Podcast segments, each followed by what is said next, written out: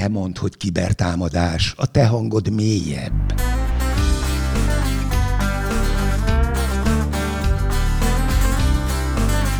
Ez itt a Nemzetbiztonsági Szakszolgálat Nemzeti Kibervédelmi Intézet kiberbiztonsági podcastje. Sziasztok! A kibertérben itt van velünk Palic Tamás, a Szemmelweis Egyetem egészségügyi menedzserképzők központjának igazgatóhelyettese. Szia, Tumi! Szia! És Sziasztok. itt van velünk Tisócki József, a Pest megyei Flor Ferenc Kórház informatikai és finanszírozási osztályának a vezetője, és egyéb iránt az Óbudai Egyetemnek a doktorandusza. Szervusz József! Szervusztok! És ne felejtsük el, a kibertérben itt van velünk állandó másik szereplőnk Tamás. Szia Tomi! Sziasztok! Én pedig Oliver vagyok, a kibertéren kívüli.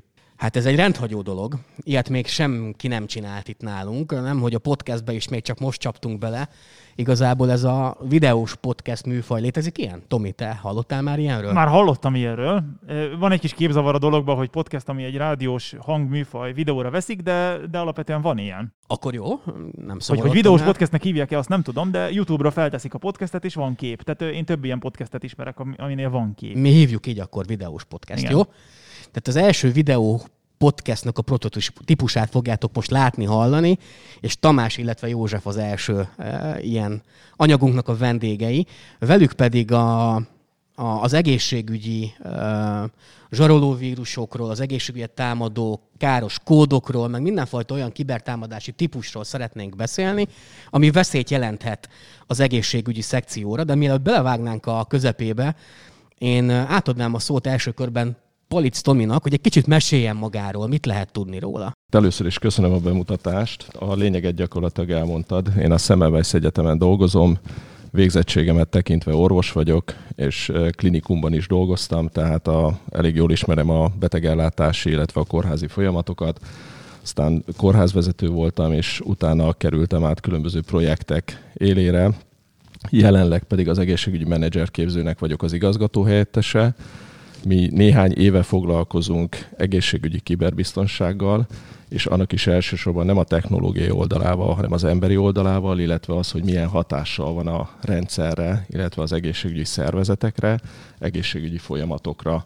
Ez a különböző kiber vagy információbiztonsági kérdések, úgyhogy röviden ennyi. Ú, ez nagyon komplex, tehát orvos, aki ért a kiber dolgokhoz is ez elég, elég multikulti, szerintem elég, eléggé sokszínű dolog. Egyébként egy, egy malware elemzés simán felfogható akár egy műtétnek is. Szét kell szedni rendesen a malware Melyiket is. vállalnád be hamarabb, a műtétet vagy a malware elemzést? Egyiket sem, mert én belgy- belgyógyász vagyok, de azt gondolom, hogy, a, hogy el fogunk jutni oda, hogy valamilyen szinten egyébként a malware elemzéshez, vagy legalábbis bizonyos informatikai dolgokhoz minden orvosnak, meg egészségügyben dolgozónak kell értenie. Pontosan ezek miatt a dolgok miatt, ami, amiről ma fogunk beszélni, vagy beszélgetni. Ja, Igen. Szuper. Tisócki Józsefnek adnám át a szót most. Köszönöm szépen, hogy meghívtatok, örülök, hogy itt lehetek-e körben. És hát Osszuk meg egymással akkor a tapasztalatainkat. Magamról annyit röviden, hogy mérnök tanári, mérnök informatikusi végzettséggel rendelkezem, műegyetemen szereztem, sok évtizedes tapasztalattal bírok a különböző híradástechnikai, számítástechnikai szakterületeken. Jelenleg három és fél éve dolgozom jelenlegi munkahelyemen. Ez egy nagy megyei kórház, Pest megye és Budapest egyes kerületeinek lakosait látja el. Engem is. Téged Ez is. a Igen, persze. és hát bízom benne, hogy megelégedésetekre. Életemben nem voltam ott. ne is legyél, kívánom, bár, bár, bár előbb-utóbb mindenkinek eljut oda sajnos, hogy részt kell, hogy vegyen egy ilyen intézmény falain belül. De itt miért is jöttünk össze azért, hogy beszéljünk erről, a, amit Tamás előadott, mondott problémáról, ami egyre exponenciálisabban emelkedik, és vesz bennünket körbe. Én az üzemeltetés területéről közelíteném meg inkább ezeket a problémákat, míg Tamás esetleg elméleti szinten, bár az elmélet is ott van a gyakorlat mögött. Biztos ismeritek azt a mondást, hogy a sakjátszma után a fekete-fehér figura is egy dobozba kerül. Én szeretném javasolni, hogy ha egyetértetek vele, szedjük három csoportra, felhasználókra, üzemeltetőkre, illetve magára a dobozra, aki most dobozként én a malware készítőket érteném, akik feketeként jelennek meg fekete dobozként, és szeretnék besöpörni oda üzemeltetőket és a felhasználókat egyaránt. Legyen így, megpróbáljuk majd magunkat tartani hozzá. Igen, József, említetted, hogy doktorandusz hallgató vagy. Tudnál egy pár szót esetleg mondani a kutatási témádról? Ja igen, hát ezt nem emeltem ki nektek. Az Óbudai Egyetemnek a Biztonságtudományi Doktoriskolájába vagyok doktorandusz. Kutatási témám a létfontosságú rendszerelemek körébe tartozó egészségügyi intézmények biztonságos informatikai infrastruktúra üzemeltetése. Jó hangzik. Szerintem egész komoly embereket sikerült meghívnunk ide a beszélgetésbe. Emelik a, a beszélgetésnek a színvonalát hozzánk képes mindenképpen, én azt gondolom. Köszi. Bocs, Tomi! Na jó, hozzám képest mindenképpen. Na, térjünk a lényegre, ha, ha megengeditek. Ez a zsaroló vírus támadások, ezekről nagyon-nagyon sokat lehetett hallani az elmúlt időszakban, időszakokban. Egyre többet, én azt gondolom lassan felér már az adathalász szintjére, elég jól felkapta a média is, és elég sok ilyen támadással állunk szemben a mindennapok során és ez alól sajnos nem képez kivételt az egészségügy sem, a különféle egészségügyi intézményeknek az informatikai infrastruktúrája. Különös kitettségnek lehetnek tanulni ezek az intézmények a kritikus infrastruktúra miatt, már aki oda tartozik, természetesen. És ebben a podcastben tényleg arra próbáljuk megkeresni a választ, hogy mi lehet az oka ennek az egésznek, ennek az egész kitettségnek, illetve hogy mit lehet tenni ez ellen. Én azt javaslom, hogy először tisztázzuk a fogalmakat, bár már beszéltünk az egyik adásunkban erről, meg még fogunk is, én a definíció királyának azért átadnám a szót. Tamás, mi a zsarolóvírus? Kérünk egy definíciót. Köszi. Már beszéltünk korábban ugye a zsarolóvírusról. A zsarolóvírus valami olyasmi, ami valahogyan megérkezik a mi rendszerünkbe, jellemzően ugye e-mailben arra valaki jól rákattint. Ez elég fontos része talán a zsarolóvírusnak, hogy általában felhasználó interakció kell hozzá a saktábládon a soktáblás analógiában, tehát a, a felhasználó interakció majdnem minden esetben szükséges hozzá. Rákattint valaki erre a, a csatolmányra, vagy valami linkre, teljesen mindegy, hogy mire, ami éppen van, és a gépünkön kriptográfiai műveletek hajtódnak végre, tehát letitkosítódnak a fájjaink olyan módon, hogy azokat mi magunk nem tudjuk helyreállítani, vagy jó eséllyel nem, tudjuk, nem tudjuk helyreállítani, viszont azért, hogy ezeket a fájlokat visszakapjuk, azért váltságdíjat kell fizetni, tehát hogyha fizetünk a, a károskod készítőinek azért, hogy, hogy visszaállítsa a fájlokat, akkor ő ezt vissza tudja nekünk állítani, ezt akár bizonyítani is tudja egy-egy, egy-egy próbafáj segítségével. Még egy jellemzője a zsarolóvírusnak ezen kívül, hogy néha távoli, gyenge protokollokon keresztül is tud terjedni, tehát, hogy ha van kint az interneten egy rossz jelszóval ellátott valamilyen szolgáltatásunk, azokon, azon keresztül is akár tud támadni a zsarolóvírus, oda bemegy, és akkor ott is tud titkosítani. Kiegészíthetném egy pillanatra? Bármivel. Egy gépet említettél, itt viszont komplex rendszerekről beszélünk, tehát be fog kerülni egy adott gépre, de azról az adott gépről ő elkezd tovább terjedni oldalirányba, és bizony a határokig ameddig el tud jutni, ott meg fog fertőzni mindent, amit csak föl tud, föl fog zabálni. Így van, főleg, hogyha a távoli elérés ugye nincsen megfelelően korlátozva, ez, ez akkor tud igaz lenni. De minden zsarolóvírus úgy működik? Nem hogy? minden zsaroló, hát annyi fajta zsarolóvírus van, hogy ilyen általánosan ezt nem lehet kijelenteni, de vannak, vannak ilyen zsarolóvírusok is. Vannak, amik csak megpróbálják a, a környezetükben lévő triviálisan elérhető fájlokat lefertőzni. Ami fontos egyébként a zsarolóvírusok többségével kapcsolatban, hogy csak olyan fájlokat fog megfertőzni, amik egyébként fájnak, tehát dokumentumok, képek, adatbázis fájlok, maga a rendszer használható marad azért, hogy a zsaroló üzenet, a ransom note eljusson a címzethez, és megtudjuk azokat a részleteket, hogy pontosan hogyan kell fizetni. További, ja, ja, még a ransom note-nak további lehetősége, hogy szépen számol vissza, ezzel presszionálva az áldozatot, hogy minél hamarabb fizessen. Annyi, hogy a, a, mintha az utóbbi időben, körülbelül az elmúlt év második felében, különösen az egészségügyben vették azt észre, illetve tapasztalták azt, hogy vannak olyan zsaroló vírusok, amelyek nem, nem csak az alapműködés szerint működnek, hanem előtte egy adatszivárgás elindul, és gyakorlatilag a zsarolásnak több fázisa van, tehát egyrészt a titkosítás, ami megvan, másrészt utána azért is tudják zsarolni egyébként a, az adatgazdát, vagy az adatkezelőt, tehát a kórházat, az egészségügyi létesítményt, mert hogy kijutott az adat. Adatvédelmi incidens szimulálnak. Így van, és azt valamilyen nyilvános felületen megjelenítik illetve leírták azt is, hogy vannak olyanok, akik már a betegik is eljutnak, tehát a beteget is zsarolják adott esetben, hogy hogy a, az ő adatát nyilvánosságra hozzák, úgyhogy ez komplex. Ez azért nem hangzik jól. Nem üzletág, nem, üzletágnak tűnik, jól. így van, illetve egy olyan iparnak, tehát pénztermelő iparnak, vagy iparágnak, ami tényleg az utóbbi hát időben exponenciálisan. Csak annyit, Tamás, ugye, hogy ismert nagyobb üzletté vált. Egyéb más fekete üzelmek mellett ez vált az egyik legnagyobb üzletté.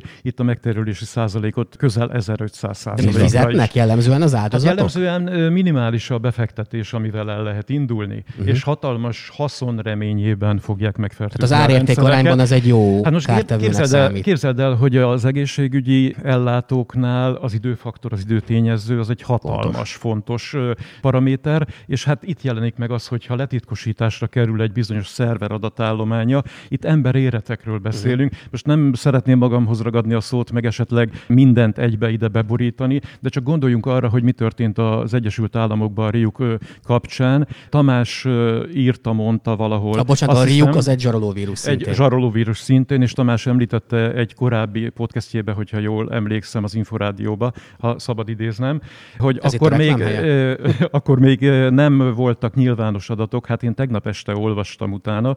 Az első este alkalmával az USA-ban, és most nem beszélünk az Egyesült Királyságról és Puerto Ricóról, ahol ismét oda is begyűrűzött az adott szolgáltatónak a szoftverei által, ott négy haláleset történt ezzel uh-huh. kapcsolatosan. Uh-huh. Tehát ez egy hatalmas komoly dolog, amit mindannyiunknak nagyon-nagyon komolyan kell vennünk felhasználói, üzemeltetői szinten, illetve hát azok szerveknek is, akiktől támogatást kapunk, így Magyarországon a Nemzeti Kibervédelmi Intézettől elsődlegesen. Köszönjük Egyébként szépen. ez a fizetés kérdés, ez egy nagyon érdekes kérdés szerintem, tehát mert egyrészt a, mind az Amerikai Egyesült Államokban, illetve itt nálatok is, vagy Magyarországon is a Kibervédelmi Intézet ugye azt ajánlja, hogy alapvetően ne történjen fizetés. Ja, ezzel a kiber, arra, kiberbűnözést támogatjuk tulajdonképpen. Így van, kiberbűnözést támogatjuk. Mármint bizony, azzal, hogyha fizetünk. Így, így van, van. És bizonytalan a kimenete, így van, tehát és nem biztos, hogy megoldásra került. Viszont a, ugye na, főleg azokban az országokban, ahol a az egészségügy fizetős szolgáltatás, ugye, és az amerikai Egyesült Államok az különösen ilyen, ott nagyon jellemző, hogy a presztízsveszteség miatt, ugye a reputációvesztés és egyébként az adatok vagy a betegek elvesztése és az elmaradt bevétel miatt megfontolják azt, hogy fizessenek, és elég komoly összegeket fizetnek egyébként a szolgáltatók itt néhány tízezer dollártól akár milliós nagyságrendű váltság. De visszakapják az adatokat, amikor fizetnek? Szerintem ez... Vagy feloldják a titkosítást? Ez a jó szó. Jellemzően feloldják a titkosítást, mert az üzleti modell ugye arra épül, tehát hogyha elterjed a hír, hogy a, a nem tudom én melyik zsarolóvírus nem, nem, áll, fel, nem oldja fel a titkosítást, akkor ez elterjed, és az akkor nem fognak neki. fizetni. Igen, van. Alapvetően van. az egész rendszer úgy épül. Micsoda föl, üzlet ez azért az ő szempontjukból. Hát igen, egy komplet infrastruktúra, egy komplet ügyfélszolgálatot kell fenntartani, tehát ez egy klasszikus, klasszikus üzlet. De tegyük hozzá, hogy csak abban az esetben tudja feloldani, hogyha jól írta meg azt a zsarolóvírust. Számtalan hát van esetben ilyen, vannak olyan kis gyakorlatozók, akik valamit elrontanak. Ja, és, és akkor nem tudja feloldani a saját nem, zsaroló vírusnak a titkosítását? Így van, Sima. így van, így van, így van. Ilyenről még nem hallottam. Jó hát, jó, hát nem mindenki végzi ugyanolyan színvonalon a munkáját, ezt azért, azért tudjuk. Persze, persze. Igen, és bocs, még annyi, hogy itt a, a váltságdíj kapcsán az is egy izgalmas dolog, ez a, azt hiszem pont a Düsseldorfi eset kapcsán merült föl, vagy derült ki, tehát a, talán emlékeztek rá, hogy ott is. volt egy haláleset, Igen. így van, tehát azt, azt érdemes végigbeszélni egyébként azt az esetet, vagy néhány dolgot kiemelni hogy annyira komplett a szolgáltatás, hogy kapcsolatba lépsz a zsarolóval gyakorlatilag, és elindulhat egy alkudozás. És gyakorlatilag annak függvényében, hogy igen, tehát meg lehet állapodni, és olyan, mint a piacon megállapodsz, hogy akkor hogyan csökkentse az árát a váltságdíjat. Az. Így van. De mit gondoltok, hogy miért lehet ennyire jellemző ez a, ez a támadás típus manapság? Miért, miért élnek ezzel a módszerrel ennyire? A kiberbűnöző talán azért, amit Józsi mondott, hogy kevés befektetéssel, kevés befektetett energiával viszonylag nagy hasznot lehet elérni? Ezért is, de nagyon sok gyenge rendszer is van a világban, nagyon sok hiszékeny felhasználó, tehát igazából az emberi tényező is, a, a gépi tényező is, vannak olyan helyek, ahol elég alacsony szinten áll ahhoz, hogy ezt végre tudják hajtani. Tehát ugye mindig a leggyengébb tényező az ember, hogyha a gépi tényezőt nézzük, akkor is az ember a gyenge tényező, erről majd a József talán bővebben be fog tudni nekünk számolni. Gyenge jelszavak tömkelege, nem kellően megerősített rendszerek, nem kellően frissen tartott rendszerek.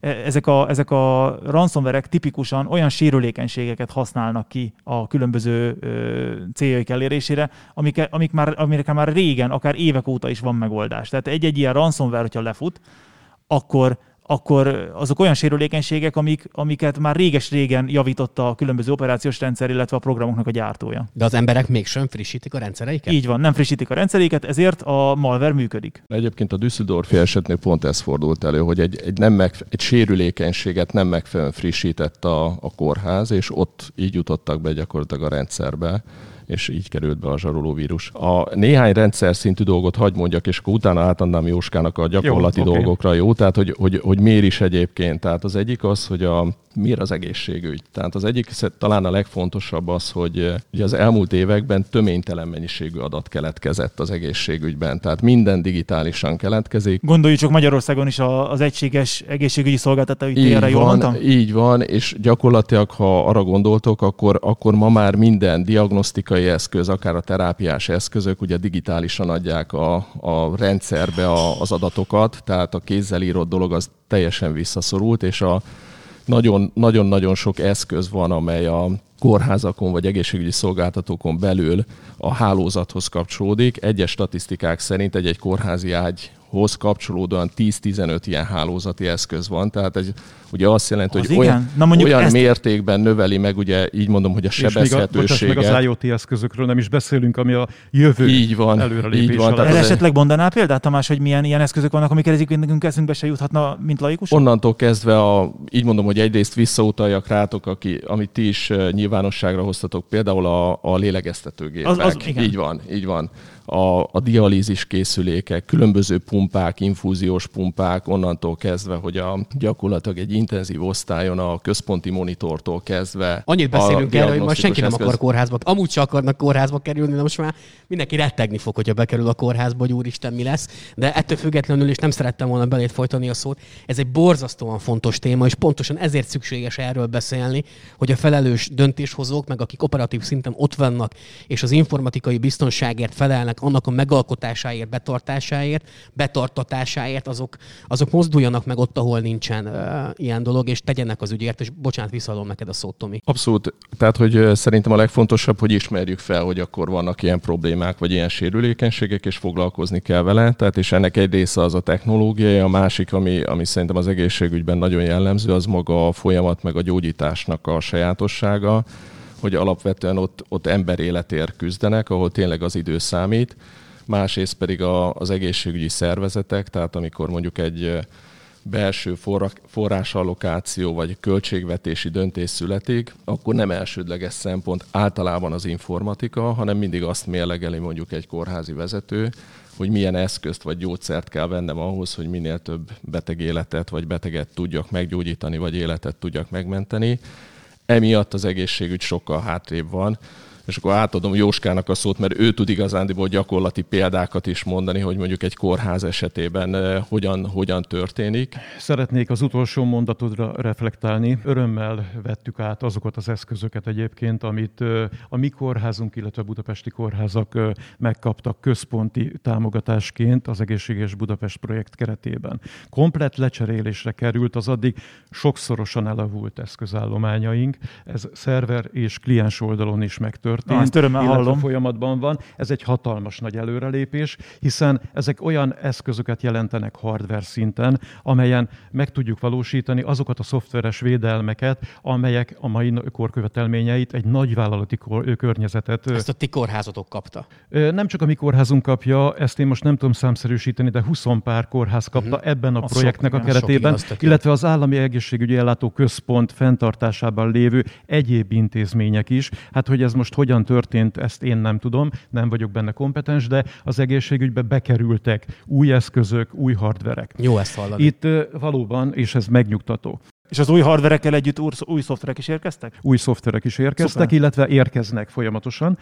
Szeretnék Tamásra ráerősíteni, amit mondott, valóban így van. A humán, én humán tűzfalnak szeretném nevezni azt, a, azt a, az attitűdöt, hozzáállást, amit a felhasználóktól szeretnénk elvárni. Biztonságtudatosság, awareness. Így van, így van. Kórházunknak a, az elektronikus információs rendszerek biztonságáért felelős személye is megkaptam ezt a szép feladatot, hát próbálom az irányba terelgetni, illetve, illetve, illetve tájékoztatni a munkatársakat, hogy mire figyeljenek. És szerencsére eljutottunk most már abba a fázisba, így három év, négy év távlatából, hogyha kapnak egy gyanús levelet, kezd kialakulni az az úgy, úgy, úgymond szimat, nem tudom másként nevezni. Kell egy bizonyos mértékű hatodik érzék ehhez, hogy ebből a levélből ránézésre ki tudja szűrni, hogy ez most egy malvert tartalmazó levél, vagy csak egy olyan levél, ami, ami abszolút csak egy spamként kezelhető és De törölhető. Józsi, ezt, ezt fontos elsajátítani a minden kórházi alkalmazottnak. Nem csak igaz? kórházi Tehát... alkalmazottnak, én úgy érzem, hogy minden, értem, fel, minden felhasználónak nyilván, a, nyilván az élet minden területén, a, de hogyha most fókuszálunk a kórházakra, a kórházakra, tehát nem csak, a, nem csak az informatikai területen dolgozó személyeknek, nem csak az orvosoknak. Nem, hanem a támogató területen Támogat... dolgozó kollégáknak is, ez így van. Ki kell alakítani bennük azt, hogy nézzük meg. Szerintem vegyük sorba. Nézzük meg az e-mail címeket. Tehát jó esetben az e-mail cím az meg fog jelenni, és látni fogja, hogy honnan érkezett, milyen doménről kiküldte. Igen, én... itt, itt, e, e, itt az a legfontosabb szerintem, hogy rögtön kezdjünk el gyanakodni egy kívülről érkező e-maillel kapcsolatban. Tehát a belső, a belső támadás is azért lehetséges, de, de itt az elsődleges fontosságú, hogy itt a, a külső doménről érkezett e-mailekre fókuszálunk. Figyeljünk a csatolmányokra. A csatol, tehát, hogyha egy levél tartalmaz egy ö, csatolt állományt, akkor annak a csatolt állománynak nézzük már meg a kiterjesztését, mielőtt rákattintunk duplán. Mik az, lehetnek a gyanús csatolmányok? Bocsáss meg, az nem azt jelenti, hogy ha én nekem van most egy szöveges Word dokumentum, amit elküldtek a részemre, hogy abban nem ágyaznak majd bele egy olyan makrót, és nem kezd el futni, amikor én kinyitom, de legtöbb esetben olyan kiterjesztéseket használnak, hogy mondjuk azt most, itt vagyunk podcasten. podcast.doc és akkor jön egy egze utána. Uh-huh. Hát ez legyen gyanús, az egy futtatható állomány. Tehát olyan alapvetésekről beszélünk, amit szerintem nagyon gyorsan, nagyon könnyen el lehet sajátítatni a felhasználókkal, és figyeljenek oda, és kérjük meg őket, hogyha ilyet tapasztalnak, akkor azonnal jelezzék, ne Tehát, hogyha mondjuk meg. pont exe a vége a fájlnak, az már, az már egy gyanús jel egyébként, lehet. egyébként a rendszerek már jól, uh, szofisztikáltan konfiguráltak, és lelövik, mielőtt még megkapja uh-huh. ezt a felhasználó, de nem biztos, hogy ez átmegy a rendszereken. Tehát nagyon sok olyan levelező rendszert védő, tűzfal, uh, spam-szűrő, hasonlók, vírusvédelmi eszközök megfogják ezeket a fájlokat, csatolmányokat, esetleg értesíti a felhasználót, hogy te kaptál egy ilyen levelet, de a csatolmányt azt én levettem, és azt nem kapod meg, mert veszélyes lehet. Illetve még a harmadik, nézzük meg a levélnek a szövegtörzsét. A szövegtörzsben van-e valamilyen hivatkozás link, akár csak egy A betű, amire véletlenül is rá tudok kattintani, és elindít egy olyan dominó folyamatot, amivel viszont az egész intézményt be tudom borítani. És itt jön majd a visszaállítási folyamat, de szerintem arról később beszéljünk majd. Igen, nagyon fontos a szöveg, szövegezés. Nagyon fontos az, hogy milyen témában érkezik ez a, az e-mail. Általában ezek, a, ezek a, a, a gyengébb minőségű zsarolóvírusok nem tökéletes kontextusban érkeznek. Tehát nem annyira, nem annyira célzottak, hogy kifejezetten ránk szabva érkeznek, hanem valami általános jellegű célral érkezik. Ez már felkeltheti azt a hatodik érzéket, amit mondtál. Személytelen lesz a levél, általánosságban beszél. Olyan levél érkezik, amit nem vársz. Ez a levél is tele lesz helyesírási hibákkal? Akár tele is lehet, az is egy nagyon, így van, nagyon árulkodó lehet a helyesírási hiba, vagy esetleg a Google Translate-es megoldás. Amikor én menni, inni, enni, aludni, igen, igen, igen, igen, jellemzően igen. Bár ez most manapság megfordult, és az utóbbi hetekben olyan ö, ö, ilyen jellegű levelek érkeznek, ez a gyakorlati tapasztalat, hogy tökéletes magyarsággal. Uh-huh. Nem tudom, valószínű egyébként, hogy egyre a különböző gépi fordítók is most már egyre inkább fejlődnek, illetve hát egyre jobban képzik magukat ezek az emberek is, akik elindítják ezeket a zsaroló vírusokat. De akkor mondhatjuk azt igazából, hogy a zsaroló vírus támadások a nevezzük reneszánszokat élik mostanában, hogy így újra, újra divatba jöttek? Ezt ki lehet jelenteni? Bármelyik ötökre nézek. A zsarolóvírusok trendje az, az négy éve hullámzik, tehát néha erősebb, néha gyengébb, mikor milyen szezon van, tehát mint az influenza szezon, a koronavírus szezon, itt az orvos úra gondol, nézek, ő ezt pontosan tudja, hogy itt hogyan alakulnak a dolgok. Ugyan, ugyanez van, egy, egyik nap az adathalászat dominál, pár hét múlva valami egyéb malver, valami adathalász malver érkezik, vagy valami bankitrójai céljaival állunk szembe, azt terjesztik e-mailbe, utána meg megint jönnek a ransomverek. Ahogy kibocsátják a különböző kiberbűnözők ezeket a, ezeket a káros kódokat, úgy felfut, lefut. Azért a védelmi megoldások azért elég gyorsan reagálnak már ezekre, tehát ezek elég, hogy is mondjam, elég fix úgynevezett indikátorokat használnak, tehát a védekezés megkönnyíti az, hogy ők, ők egy bizonyos toposz mentén gondolkodnak ebben, és a, a védelmi megoldások gyorsan reagálnak rá, és leterülnek ezek az információk az infrastruktúrára, és így idő után már nem lesz érdekük ezt fenntartani. Talán annyi, annyival érdemes kiegészíteni, hogy a, szerintem a technikai meg a technológiai reakció az viszonylag gyors, de pont ilyen helyzetekben, mint mondjuk a mostani járványidőszak, ugye jelentősen megnő bizonyos kritikus infrastruktúrának, pont az egészségügynek egyébként a leterheltsége, egyrészt van. a járvány miatt, és ugye a, a, kiberbűnözők pont ezt használják ki, hogy fokozott leterheltség, az időnek a rövidsége, az idő rövidsége miatt egy tényleg felfokozott túltelített, és a, egy olyan, olyan munka, munkatempó, amiben nagyon rövid idő van arra, hogy akkor végig gondoljam, hogy ez most honnan jött ez az e-mail, jötte, nem jötte.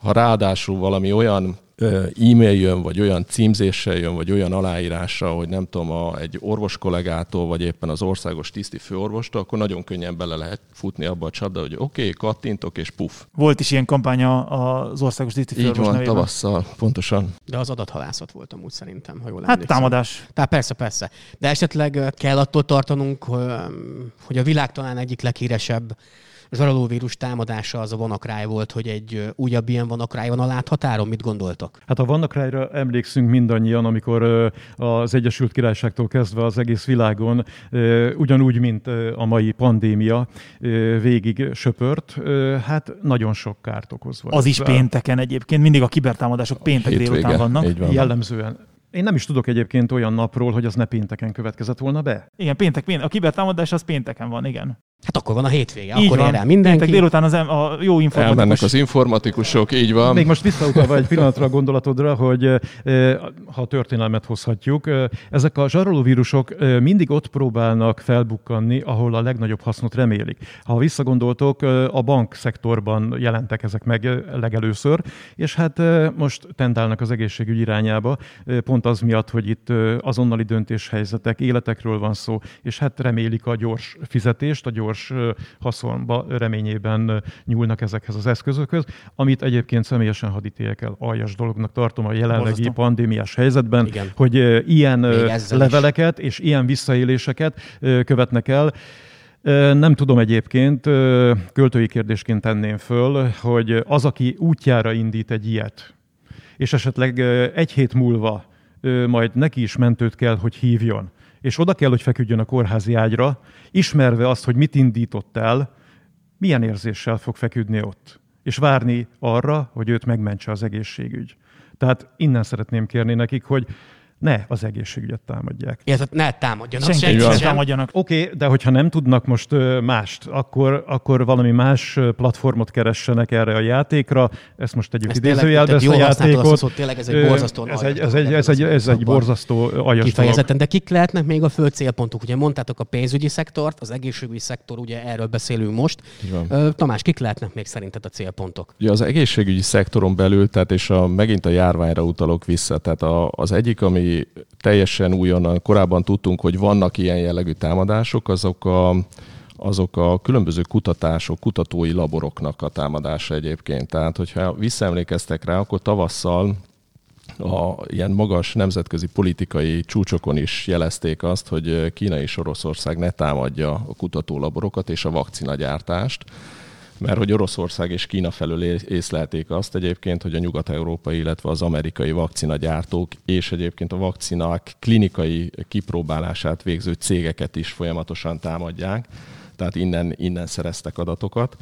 Ami, ami még eh, szerintem a, szintén előfordul, az, hogy a, ugye ebben az időszakban és az egészségügyel összefügg, tehát ezek a különböző egészségügyi álhírek, dezinformálás, illetve hamis gyógyszerek. Ú, ebben fontos. adtam most nemrég egy interjút hamis gyógyszereket Így van, tehát ez, ez, ez, ez szintén az egészségügyhöz kapcsolódik, és olyan, ami ugyan talán nem kórház, de, de a betegekről szól, mert ugye a legelején mondtuk azt, hogy a saktábla, tehát a legfontosabb rész az a beteg, tehát aki az egész történik, és aki, akinek a védelmében gyakorlatilag részint történik ez.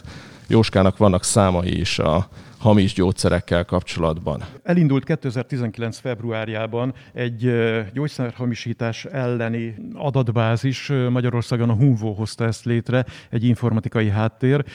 Egyedi dobozjelölések kerültek bevezetésre. Minden egyes gyógyszernek van egy egyedi azonosítója? Minden egyes gyógyszeren, gyógyszer dobozon szerepel egy egyedi azonosító szám, melyet vényre lehet felírni. És ez alapján a gyógyszertárnak a már a beérkezést követően ellenőriznie kell, hogy ez a gyógyszer ez valid, tehát megfelelő gyártótól származik, vagy nem megfelelő gyártótól származik. És hát ezt a HUMVS-nek hívják egyébként rövidítésében a gyógyszerazonosítási rendszert, és a feltöltött dobozok számát, ha megnézzük, ez itt közel 5 millió dobozt jelent a bevezetése óta. Tehát itt másfél év alatt körülbelül 5 millió doboz gyógyszert ellenőriztek csak Magyarországon, hogy az valid vagy nem valid. Egyébként, ahogy megnéztem a statisztikákat, jelentéseket, Magyarországon minimális a, maga a hamisított gyógyszerek száma, amit megtalálnak kiadás közben, ellentétben nyugat-európai országokkal, ahol ezek jelen jelentősebb, lényegesen jelentősebb számot Oké, de az jelentenek. online térben nem is kell mennie igazából gyógyszernek, tehát ott létrehoznak a kiberbűnözők egy álweboldalt, ahol arra hivatkoznak, hogy például koronavírus ellenszer, például koronavírust, COVID-19-et gyógyító gyógyszer, vagy, vagy a tüneteket csökkentő gyógyszerről van szó, és akkor erre ugyanúgy be lehet pakolni a kosárba, mint amikor webshopolunk bármilyen más mondjuk ruházati terméket, vagy, vagy elmegyünk valamelyik hipermarketbe és veszünk élelmiszert, ezeket a nem tudjuk, hogy kamu gyógyszer, és azt sem tudjuk elsőre, hogy áll weboldal, de mégis, mégis ugye hirdetik, és a csalók most erre is ráéreztek, most egy kicsit lecsengőben van az évelei adathalászatos dolog, amikor ismert embereknek, egészségügyhez köthető személyeknek a nevében küldtek ki különféle csaló e-maileket. Most pedig ez megy nagyon, hogy ilyen álweboldalakat hoznak létre, és így, így próbálnak meg csalni. Láttam egyébként most az egyes csatornán tett figyelemfelhívó nyilatkozatodat. Például itt a Remzedivir, ami egy hatékony gyógyszernek van most nevesítve, ezt is árulják a csalók. De hát ugye te is elmondtad abban a megnyilvánulásodban is, hogy ezek a gyógyszerek, ezek klinikai körülmények között használhatóak. Ráadásul, ha jól tudom, ez a konkrét gyógyszer, ez igen súlyos beteg, amikor már nagyon igen, súlyos hát középsúlyos, súlyos covidos betegek részére ö, adható. Hát most, ha egy ilyet, ha meg is tudna vásárolni az adott felhasználó, hát hogyan fogja ezt alkalmazni? Azért ez nem egy ilyen egyszerű dolog. Én egyet kérnék... általában ezek a termékek azért nem nagyon fognak megjönni, hogyha egy ilyen csaló weboldalról Vagy jön egy kis C-vitamin, ha jól... egy C-vitamin, aspirin. Szerintem nem sokkal nagyobb annak a kockázata, de erről Tomi tudna többet mesélni, és majd kérlek mondd el, hogy ha, és most most kihegyeztük erre a koronavírus járványra alkalmazott készítményekre, de hát korábban tudjuk nagyon jól, ez évek óta egy nagyon felfutó ágban lévő kereskedelmi üzletággá vált. Abban az esetben, hogyha hatástalan és nem okoz problémát, akkor nincs gond. De most képzeljétek el, hogyha olyan készítményt fog kapni, ami szennyezett, de hatóanyagot is tartalmaz, Pontosan. hogy mi fog történni, de ez nem az én asztalom. Tamás orvosként erről sokkal exaktabban tud beszélni. Hát a gyógyszerhamisítás az egyik legnagyobb probléma. Tehát tehát az, hogy pontosan ahogy mondtad, hogy ha, ha nem az a hatóanyag van benne, amit egyébként elvileg terveztek, vagy ami rá van írva, tehát akkor az egy nagyon komoly károsodást a különböző szerveknek, szervrendszereknek. Ugye ezekben a helyzetekben általában az van, hogy valaki érez valamiféle bizonytalanságot, vagy kiszolgáltatottságot, és úgy látja, hogy a nem jut hozzá a gyógyszerhez, vagy nem megfelelő gyógyszerhez, vagy nem időben jut hozzá, és akkor kényszerül rá, hogy akkor a valamilyen egyébként ilyen félig legális csatornán keresztül jusson el a gyógyszerhez, tehát ezt a magyar hatóságok egyébként üldözik, tehát a, és gyakorlatilag itt tényleg az a legnagyobb veszély, hogy olyat kap valaki, vagy olyat vesz be valami, valaki, akinek ami nem megfelelő hatóanyagot tartalmaz, illetve az indikációja nem megfelelő, és adott esetben még súlyos kontraindikációi is vannak mondjuk annak az adott anyagnak, hatóanyagnak. De mit gondolhattok amúgy, így visszatérve a, a zsaroló vírusokra, hogy Miért lehet célpont az egészségügy? Miért van most ennyire fókuszban az egészségügy? Bocsássatok meg csak egy mondat erejéig, szerintem nem csak az egészségügy a célpont. Statisztikákat olvashatunk különböző weboldalakon. É, nagyon sok szektor gorcső alá kerül, az egészségügy a ö, negyedik, ha jól emlékszem, amit legutóbb olvastam, a negyedik legtámadottabb szektorként van jelen, de miért is? Pontosan azért, mert nagyon nagy szektorról beszélünk, nagyon sok számítógépről, nagyon sok felhasználóról, és bizony itt a pszichikai, pszichológiai tényezőt is be kell emelni. Arra fókuszálnak, hogy adott embernek a vizsgálatát elvégezzék, megmentsék, döntsenek, gyorsan döntsenek, és bizony ott az egészségügyi állapotra történő fókuszáltság mellett lehetséges, hogy az, hogy én most a számítógépen megnyomom az entert adott időpillanatban, vagy csak 5 másodperc múlva, és még elkezdem ott elemezni, holott ott már lehet, hogy egy, egy súlyos, sürgős beavatkozást kellene végrehajtanom, akkor mi mellett fog dönteni? Akkor azt fogja mondani, hogy a betegre koncentrálok, és oda már nem jut akkora erőforrása. Lehet, hogy ez a hát magyarázat. igazából itt ugye életekről van szó, és ezért, ezért, ezért, az, ezért hogy lehet, hogy ez a magyarázat, de nem biztos, ezt csak talán, hagyjuk függőben, és, hogy Szerintem egy picit az is közre játszik ebben, hogy azért most az egészségügyi hírekre sokkal jobban ki vagyunk hegyezve. Tehát az, hogy hogyan teljesít az egészségügy, mint szektor, tehát ebben a, a kiélezett helyzetben, és mondjuk a milyenek a kórházi kapacitások, van, ami működik, van, ami nem működik, és ha megjelenik egy ilyen környezetben, egy kórháznál vagy szolgáltatónál egy ilyen zsarolóvírus vagy egy információbiztonsági incidens történik, akkor sokkal érzékenyebben reagálunk, és sokkal jobban megmarad.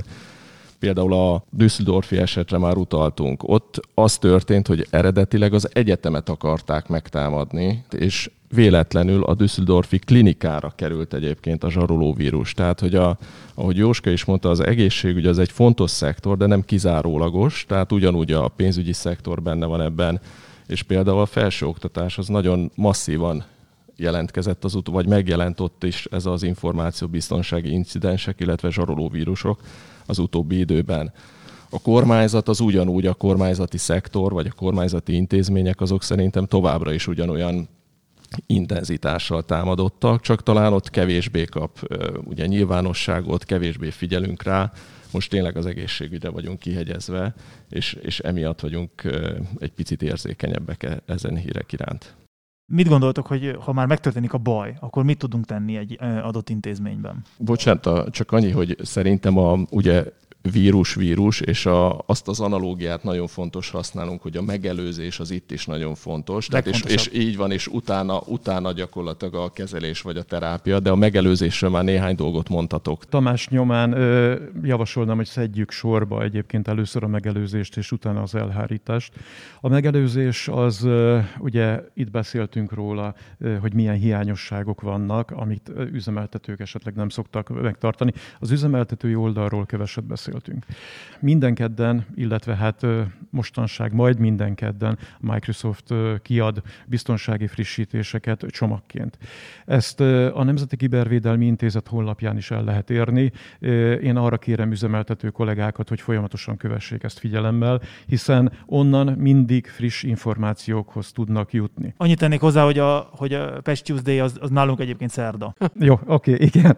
Igen, hát le kell követni ugye ezeket az információkat és van egy reagálási idő. Igen, hát az amerikai kedd az nálunk nagyjából szerda. Igen, tehát nagyon fontosnak gondolom azt, hogy napra készen tartsák az üzemeltetők a pecseléseket, tehát telepítsék fel a biztonsági frissítéseket. Ezzel nagyon sok olyan lyukat, rést be tudnak foltozni, ami problémához vezethet, illetve, illetve hát a felhasználói tudatosítás, amiről már korábban szó volt, hogy próbálja mindenki a saját környezetében terjeszteni ezeket a nagyon-nagyon egyszerű lépéseket, hogy mivel lehet, mivel lehet felismerni, miből lehet rá következtetni, de azért mondjuk meg, hogy százszázalékos védelem nincs.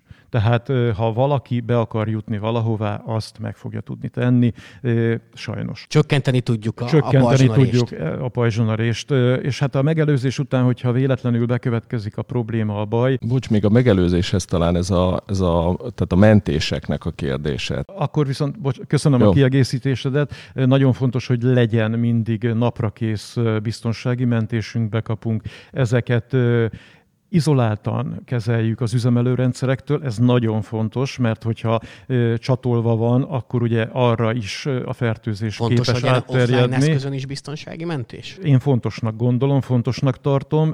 Mi tartunk egyébként archívállományokat is, visszamenőlegesen bizonyos polisziknak megfelelően. Legyen egy, egy biztonsági terv az adott intézménynek, hogyha bekövetkezik a baj, akkor ott ne kelljen, hanem azon a checklistán végigmenve, akkor igenis meg kell lépni azokat, amit el, mert a rögtönzés az soha nem vezet eredményre, illetve ritkán vezet eredményre. Lehet, hogy nagyobb károkat fogunk azzal okozni, ha ott elkezdünk egyből abban a kiélezett helyzetben rögtönözni. Ott vannak a terveink, és akkor a tervhez nyúlva elő lehet húzni, és annak megfelelően kell végigvinni a hiba elhárítás. Illetve nagyon hiba, fontos hát még, katasztrófa hogyha- elhárítási folyamatot. hogyha biztonsági incidens érte a szervezetet, és olyan, olyan szervezetről van szó, aki a Nemzeti Kibervédelmi Intézetnek az ügyfélkörébe esik, például biztonsági incidens kezelés szempontjából, akkor a, a megfelelő kommunikációnak és a megfelelő időben lefolytatott kommunikációnak nagyon nagy kulcsfontossága van. Ezeket az információkat minél hamarabb át kell adni a Nemzeti Kibervédelmi Intézetnek ahhoz, hogy a megfelelő protokollok minél hamarabb be tudjanak indulni. Úgyhogy ez, ezt még így kiemelném a, a végére. Mert lassan elérkezünk az adásunk végkimeneteléhez. Nem tudom, hogy szeretne még valaki hozzátenni bármit így zárásképpen. Csak annyit, hogy amiről most beszéltünk, ezek a dolgok ugye gyakorlatban léteznek. A jogalkotók azért gondoltak arra, hogy ezek a területek le legyenek jogszabályokkal is fedve. Itt nem hoztuk szóba az egyik alapvető jogszabályt, a 2013-as 50-es törvényt, ami rendelkezik a különböző kritikus rendszereknek a besorolásáról, információbiztonsági besorolásáról, védelméről. És hát számos más jogszabály, Európai Uniós, hazai nemzeti jogszabály, illetve kormányrendelet is erről rendelkezik. Ha ezeket valaki tudom, hogy nyers anyagokról beszél, tehát úgy nyers anyagokról beszélünk, hogy száraz dolgokról, de ha megpróbálunk mögé nézni, és mögé gondoljuk azokat a tevékenységeket, hogy ezek a jogszabályok tulajdonképpen miért is jöttek létre, rá fogunk jönni arra, hogy a mi saját biztonságunk érdekében amit szeretnénk mindig egy kicsit magasabb szintre emelni, és sajnos az csak egy ideál, hogy az száz százalék lesz, mert tudjuk mindannyian, hogy soha ez nem fog tudni bekövetkezni. Igen, a Józsefet kiegészítve, ugye ezek a jogszabályok egy olyan keretet adnak, amiben azt érheti el az intézmény, hogy nincs egyedül a bajban. Tehát a Nemzeti Kibervédelmi Intézet, illetve az egyéb szervezetek, akik a, a magyarországi kiberinfrastruktúrát működtetik, azok biztosítanak segítséget ezeknek a szervezeteknek, technikai kivizsgálásban, elhárításban, probléma megoldásban, megelőzésben, tudatosításban, és még sérülékenységvizsgálatban, és még számos egyéb területen. Tehát, hogyha, hogyha megvan a baj, akkor nincsenek egyedül ezek az intézmények, ugyanúgy, mint ahogy a, az orvosok segítséget nyújtanak a betegeknek, az itteni betegeknek a Doktor Nemzeti Kibervédelmi Intézet fog segítséget nyújtani. Köszönjük, doktor úr. Szuper. Én egy, egy gondolatot hagy mondjak el, hogy a, úgy, itt részint azzal kezdtük, hogy akkor a bonc, vagy műtét, vagy malware Igen. boncolás, vagy műtét, hogy a... El tudtad hogy dönteni a végére? Részint, tehát a, igazándiból egy, egy ilyen keret gondolat az egészhez, hogy 2019 novemberében mondta az Amerikai Orvos Szövetség, ami szerintem az egyik legfontosabb üzenet az, hogy a kiberbiztonság az nem pusztán egy technikai kérdés, az betegbiztonsági kérdés. Tehát a, a mai napnak a legfontosabb üzenete, vagy napjainknak, tehát a, a legfontosabb üzenete, hogy az egészségügyben dolgozónak azért kell tisztában lenni bizonyos kérdésekkel, kiberbiztonsági kérdésekkel, mert ez a betegéről szól. Tehát ahogy a 19. században Semmelweis kezet mosott, Hygiene És ugye egyébként, és használjuk egyébként a gyakorlatilag azt mondták, hogy nem teljesen normális. Így van, tehát a, a 21. században most már nem csak higiénéről beszélünk, hanem kiberhigiénéről is Így van. beszélünk. Tehát, hogy Erről szól a most is zajló Európai Kiberbiztonsági Hónap is, ugye, aminek a vége felé járunk, de októberrel kezdődik igazából Tamás plagizálom a kiberbiztonságnak a szezonja. Így van. És ennek az első, elsődleges és legfontosabb állomása az Európai Kiberhónap, aminek az egyik kulcsfontosságú üzenete a kiberhigiéniás készségeknek az elsajátítása. Van, tehát ezt vissza kell fordítani ugyanúgy az egészségügyre, tehát a kiberhigiénének ott az egészségügyben is beteg, beteg életekben vagy beteg gyógyulásában értékelhető értéke van. Illetve amit mondtál, nagyon jó, mert az teljesen általánosítható. Te ugye betegbiztonságot mondtál, de egyébként tökéletes a, az orvosoknak a meglátása ebben a kérdésben, mert egyébként meg a kiberbiztonság az üzembiztonság. Így Tehát van. ha, ha kibertámadás éri a, a, a nemzeti teherelosztót, akkor nincs sehol áram. É, Zárszó. Köszönjük, Köszönjük. szépen. Szerintem egy nagyon jó Kicsit beszélgetés. azért pozitívabban zárjuk ezt a beszélgetést. Most köszönöm meg, az tök pozitív Ja, lesz. jó. Köszönöm szépen az uraknak a, azt, hogy megtiszteltek minket a jelenlétükkel, Köszönjük és az szépen. értékes gondolatokat átadták. Köszönjük. Nekem amúgy borzasztó érdekes volt így kibertéren kívüliként ezt a beszélgetést hallani, részt venni benne. Nagyon jó, nagyon jó volt ez a beszélgetés. Kicsit tartottunk ettől az egész műfajtól, de szerintem, nem tudom, ti hogy éreztétek magatokat? Én nagyon jó, köszönöm szépen. Jól éreztem magam, én úgy gondolom, hogy akár estig tudnánk erről beszélgetni, Így mert van. csak eh, én úgy érzem, hogy eh, nagyon sok mindent csak eh, megkapirgáltuk a felszínt, de a mélységekben nem mentünk bele, és bizony tudjuk azt, hogy az ördög mindig a részletekben lakik. Lehet, hogy majd visszatértek ismételten. Köszönöm a meghívást. Mi is Köszönjük. köszönjük, hogy itt voltatok. Tamás mindig jól érzi magát, de azért bologas, ha nem így van. Jó, így van, oké, köszi.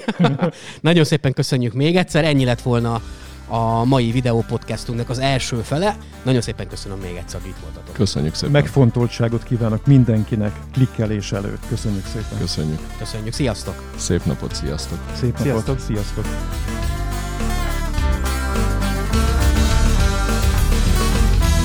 Te is hogy kibertámadás. És iratkozz fel a podcastünkre.